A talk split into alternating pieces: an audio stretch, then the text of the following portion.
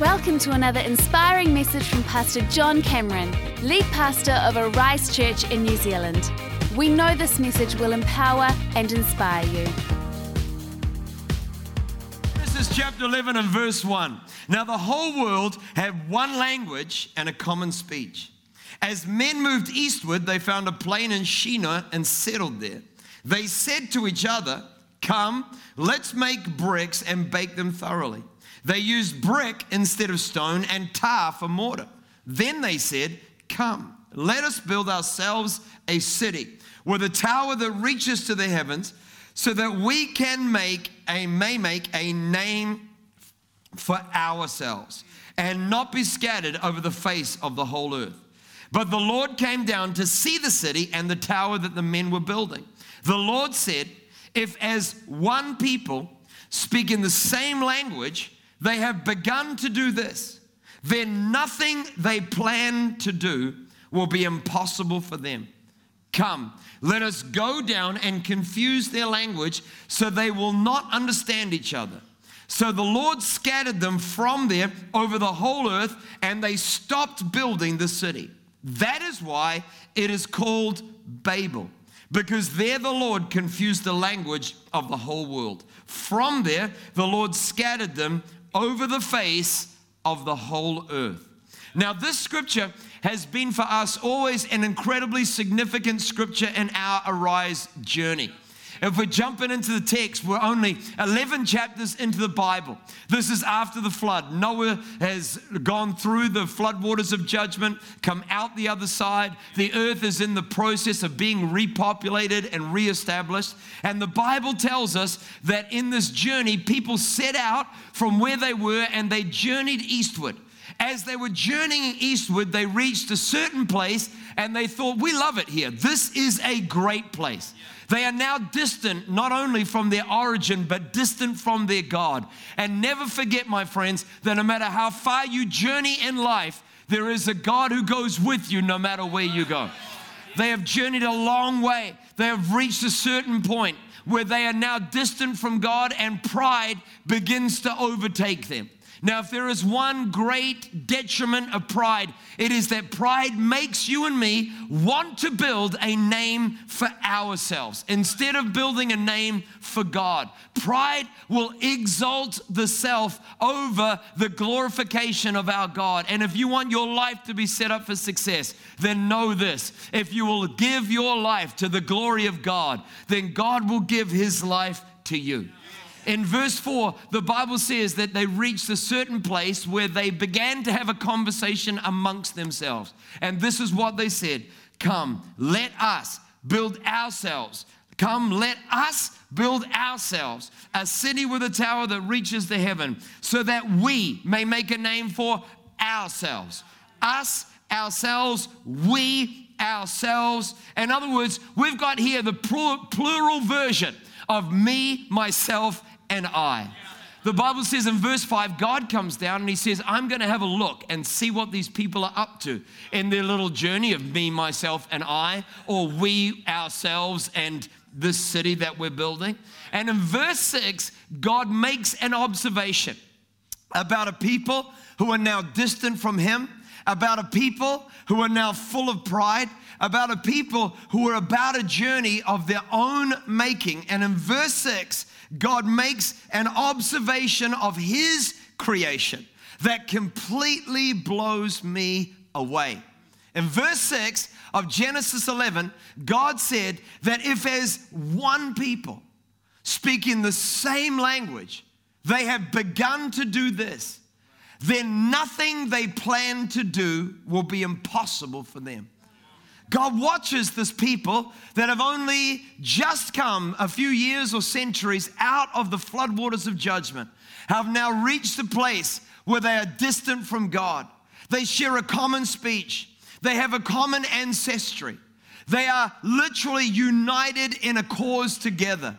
And God says, My gosh, look at these people created in my own image given potential, given capacity, given the faculty of dream and understanding. Do you realize this morning that you've been created in the image of God? that you're not a weak little nobody, but you're actually a powerful person? Did you know that you can do something great with your life, that God's given you power and ability? That, that, that literally the potential to achieve something great lives on the inside of you and me? And God looked down at this group of people who share a commonality of purpose, a commonality of language, a commonality of, of, of, of origin and of identity. And He said these words He said, If as one people, speaking the same language, they have begun to do this, well, then nothing they plan to do will ever be impossible for them. And it's almost like God is blown away at the power that he finds within his own creation. God is literally saying, This is a truly unified people. And a truly unified people have no limits to what they might be able to do. And friends, it was many, many years ago when I first read this verse in the journey of our church, and the verse captivated me. The verse awakened something within me. I want to be honest, this verse challenged me because in this verse, we discover the tremendous power that is available to a people who possess unity. God literally says, when you've got a truly unified people, then nothing is impossible for them. If they can come together with one purpose, then they can change the world. If as one people speaking the same language, they've started out doing this, well, then they can do anything they choose to do. And I don't know about you, but I don't want my life to count for a little bit.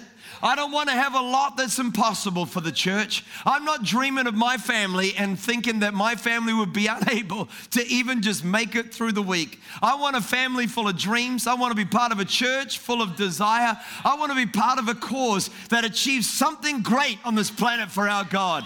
Come on, do you want to be part of that? In Whangarei this morning? How about in Hamilton?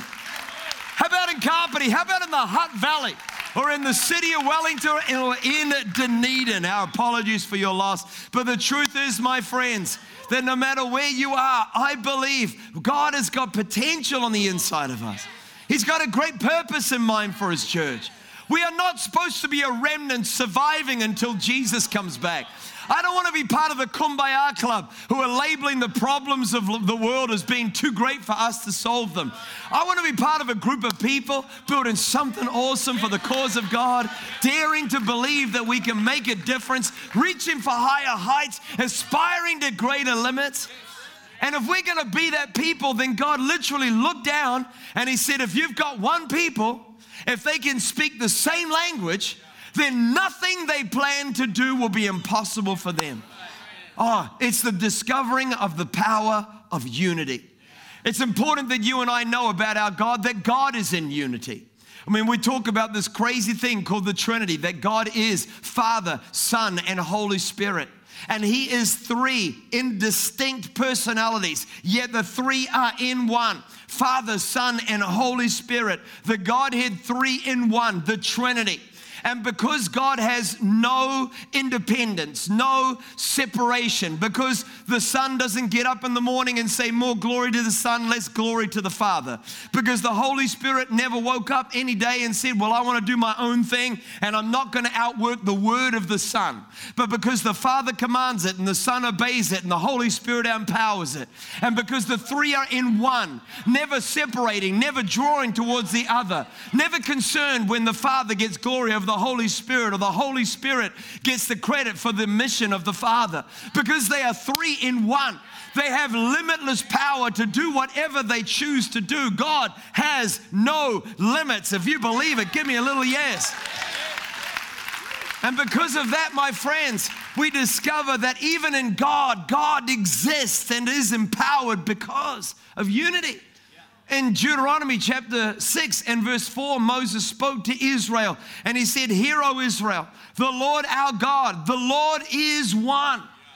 Now, in the, in the dictionary, the word unity literally means to be one, not multiple, no competing agendas, no separation, no, no division, no, no pulling towards the individual. The two become one in marriage, the Bible says. In other words, it's not two become two who decide to be two who live together in the same one habitation. It's saying, no, no, no, that doesn't work. That's never going to have the power in it that God desires. The two have to become one. Did you know about Jesus that when Jesus was crucified on the cross, that whenever a person was crucified, the soldiers that were part of the crucifixion would take their possessions and spread them amongst themselves? And normally they'd take a bit and give it to that person, and the equal portion and give it to that person. But when they got to the clothes of our Savior, they couldn't take the clothing and divide the cloth amongst themselves. And the reason why they cast lots for Jesus' clothing, and you've heard it uh, commemorated at Easter and talked about often. But the reason why they cast lots and they rolled the dice to decide who amongst them was going to get the clothes of Jesus is because the clothes of Jesus had no seam in the garments. If they had seam in the garments, they would have just given one soldier the arm and another the chest piece and another the back and another because cloth was so valuable in their day. But Jesus' clothing had no seams, and it's a picture for you and I of what the church is supposed to be like that the church is supposed to be like the clothing of Jesus, that it has no division, no seams. Because if you've ever had somebody pull on your shirt and pull on your sleeve, it is the seam where it tears apart. And Jesus said, I will have no division, no separation, no weakness. It's saying this is a call to unity. God points out their unity. He points to it and he says about their oneness, the fact that they are not multiple. He said, These are a people that can do anything they want with their lives. Now, more often in our time, we're more likely to talk about people and to say about them or that family or that church or that business, and we'll say they can't do anything. They could never do anything. And the reason why we say that is because they're fighting and bickering and arguing and complaining and moaning, and they have no sense of unity. But here we've got the Bible literally saying that when you've got unity and the deeper that unity goes, then the more those people are going to be able to do anything they want for God. The unity they carried in this passage of scripture was deemed by God to be too powerful for the people who had a bad direction. God literally looked down and he said, My Lord, this is one people that speak in the same language. They can do whatever they want, but their direction is poor and their, their purpose is bad. And where they're heading is going to take them in a world full of pain. So God literally looked down and He said, These people have no limits. These people can dream and turn it into reality. These people can achieve the most amazing things. So we better go down and let's confuse their languages. Let's retard their progress. Let's inhibit their movement. Let's slow down their advancing.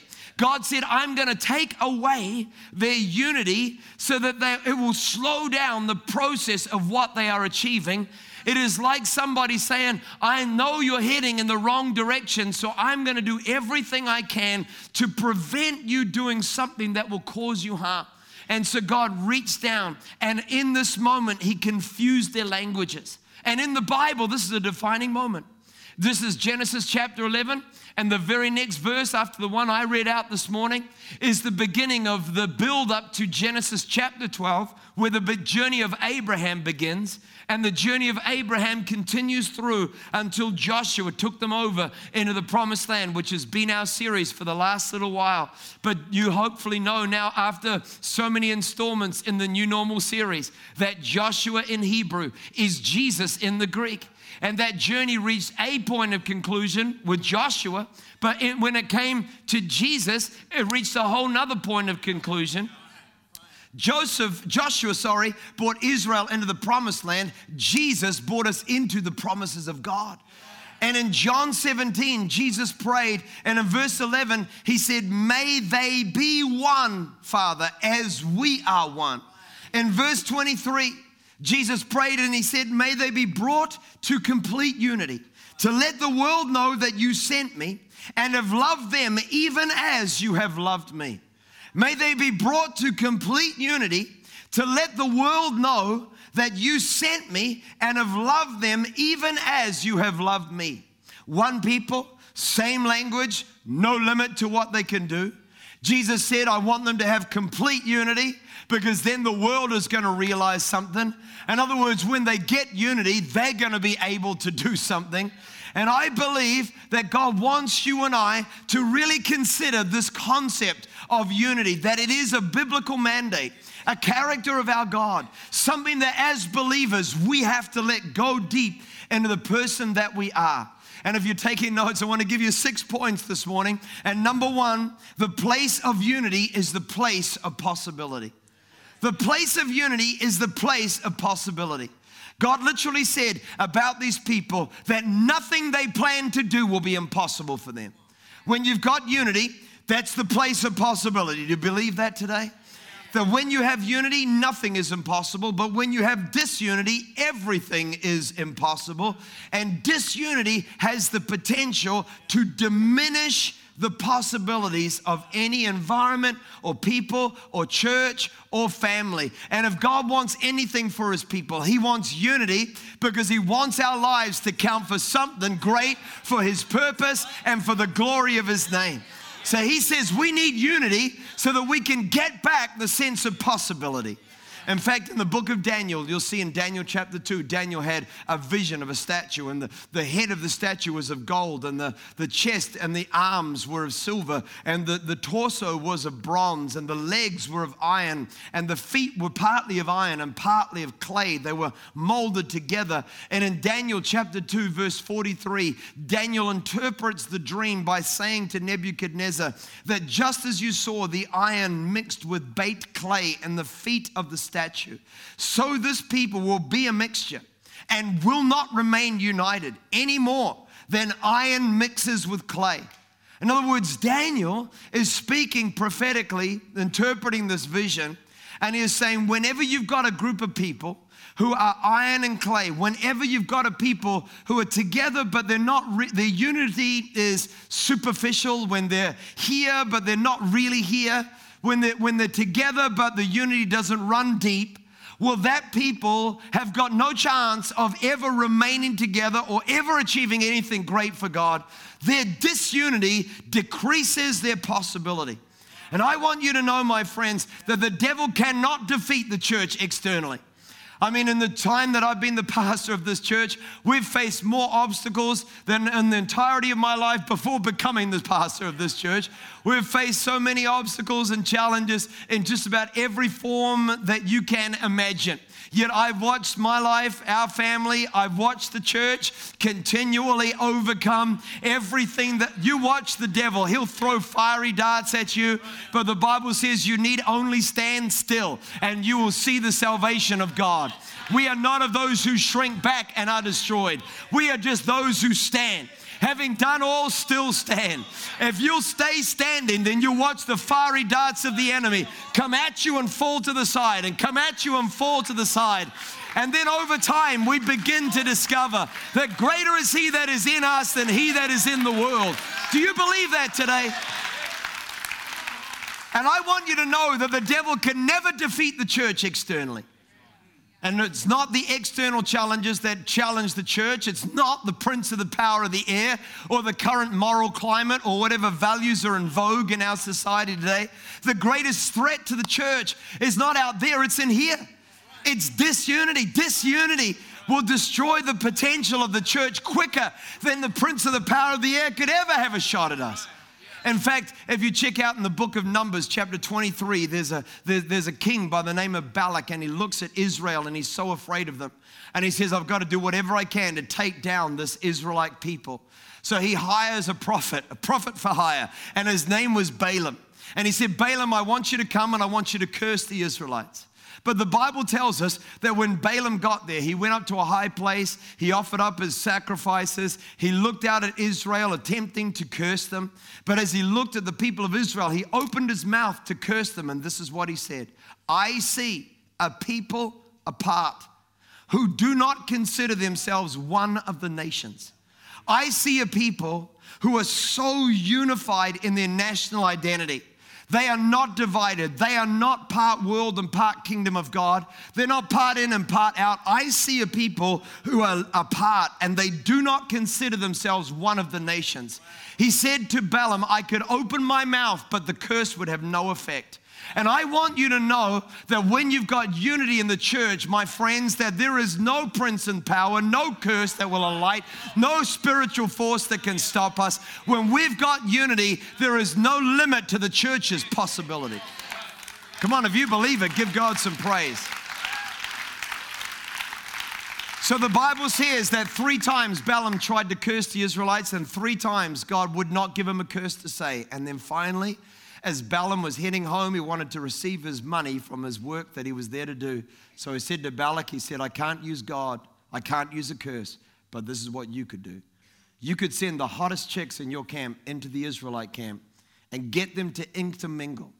If you can destroy the unity of the Israelite people, then you can take them out. Because there is no external force that can stop the church. But when we allow internal things to become our problem, that's the limiter of the church. That's why the New Testament is just alive with a theme. See that there be no divisions, no strife, no envy, no malice, no gossip. Did you know that slander is one of the Ten Commandments? Did you ever thought to consider that God judges slander as equally as he does murder? That God is literally looking for a unified people because he doesn't want you and I to be a divisive people. He wants us to be unified, one of heart and purpose. Why? So that we can do something great for God. Number two, the place of unity is not only the place of possibility, the place of unity is the place of power. In Psalm 133, God looked down uh, and speaking through the psalmist, he said, How good and pleasant it is where brothers live together in unity. It is like precious oil poured on the head, running down on the beard, running over Aaron's beard, running down the collar onto his robes. It is, it is as if as the dew of Hermon, which was a mountain that was often covered in dew, were falling on Mount Zion, not often covered in dew. For there the Lord bestows his blessing, even life forevermore. God is saying, when you've got unity, then I'm going to pour out oil. And oil speaks in the Bible of power. In fact, in the book of Acts, chapter 2 and verse 1, speaking of the day that the power of the Holy Spirit visited the church, it said they were in, in all together in one accord in one place.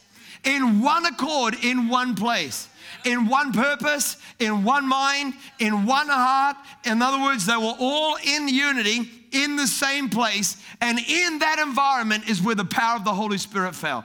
In Matthew chapter 28 and verse 19, the Bible says, Jesus speaking, that if any two or three of us agree, if we can get unity about anything and ask for it in the name of God, that it will be done for you by my Father in heaven.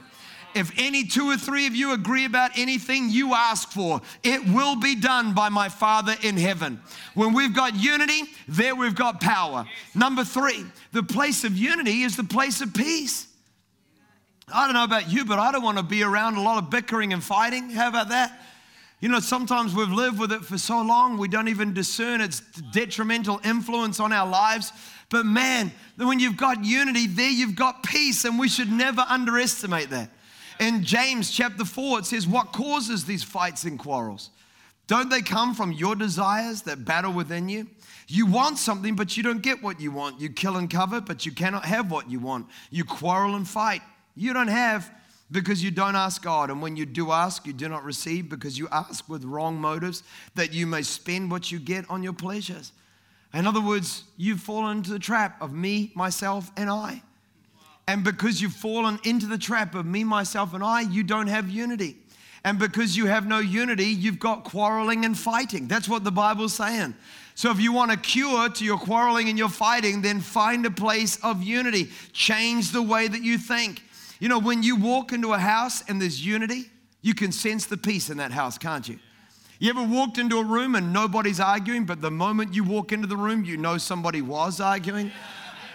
Anybody, any, anybody ever been the person who was arguing and then tried to, tried to mask it when your life group arrived? You know what I'm talking about? Hey, praise God, you know?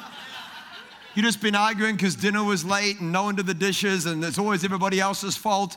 Never happened in my house. I've just been to other houses where Oh, no, never my house. Never, never, never.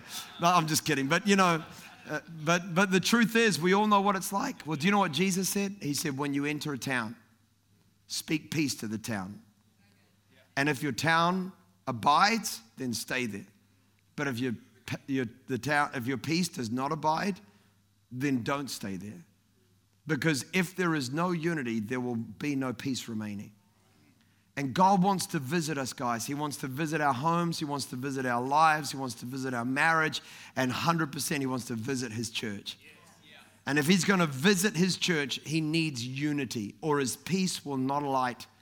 We should not expect to have selfish ambition or pride or petty jealousies or our own motives or this notion of independence and then rock into church and look for the manifest power of God to fall.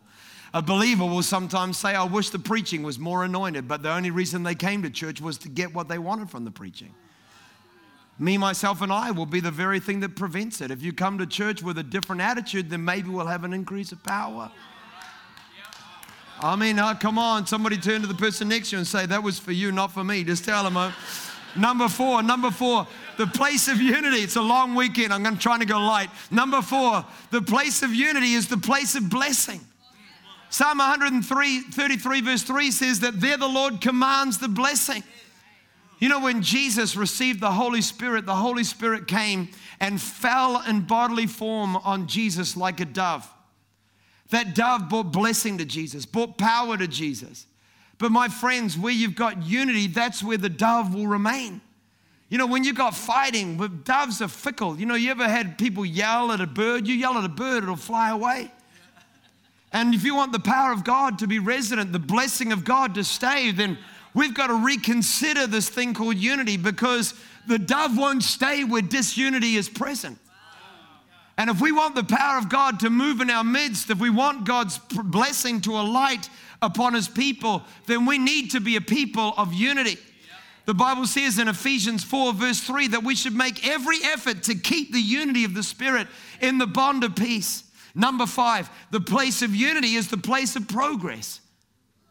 Where you have unity, you empower forward movement. I mean, man, I've seen this in the positive and I've seen this in the negative. How about you? In some marriages, it's like a race. When the pay packet comes in, who can spend the money first? I mean, I've seen it, I've experienced it, we've counseled people through it. Maybe at one time in our marriage we were it, but the truth is that you'll never progress financially if that's your attitude.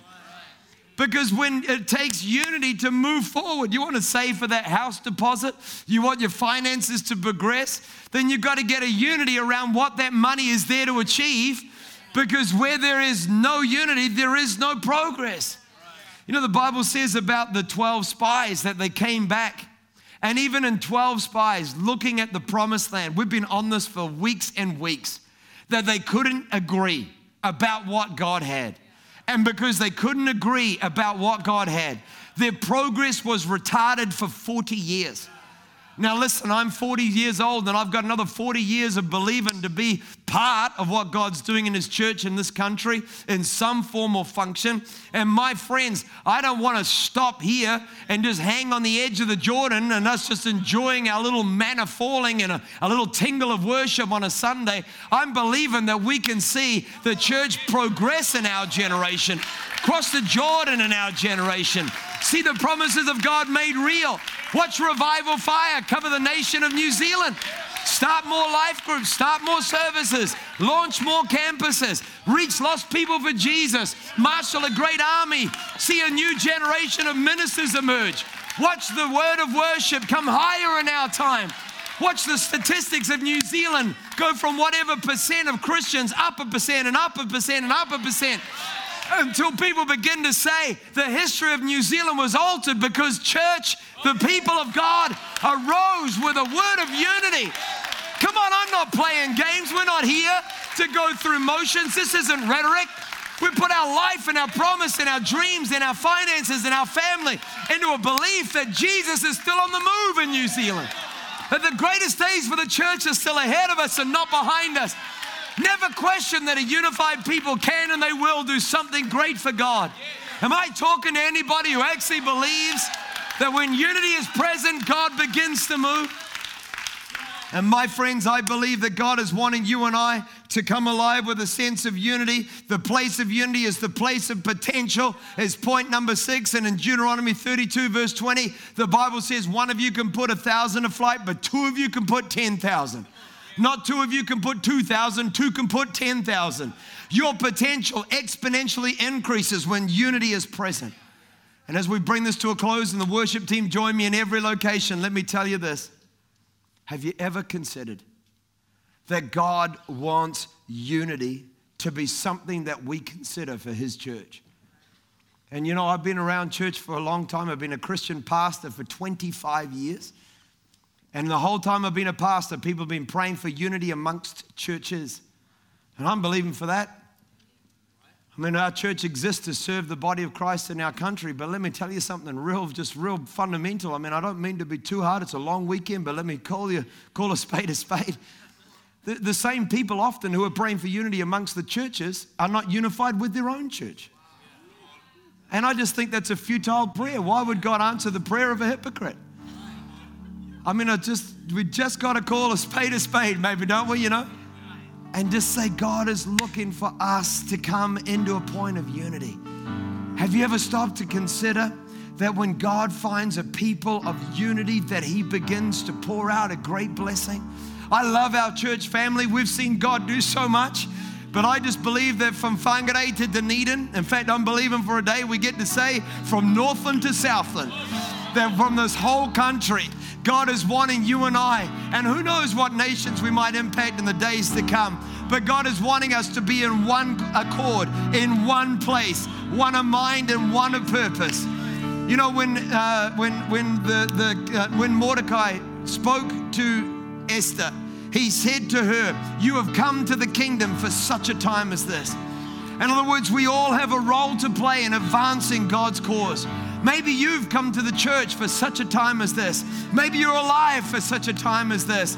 Maybe the reason why you're breathing oxygen and alive today is because God wants you to be a unified part of a collective dream He has for New Zealand, that it would be a Christian country alive with life and hope and faith and marriages strong and children blessed and addictions gone and divorce rates down and abuse rates in decline. Maybe you've come to Jesus' kingdom for such a time as this. Nehemiah said to the Israelites, You see the disgrace we are in. Come, let us rebuild the walls of Jerusalem. And a group of people with all the potential in the world always existing, that moment arose and began to build. Arise, it's time to arise as we begin to arise and build the walls of the church. Who knows what God could do? Because they rebuilt Jerusalem and made God famous in their generation.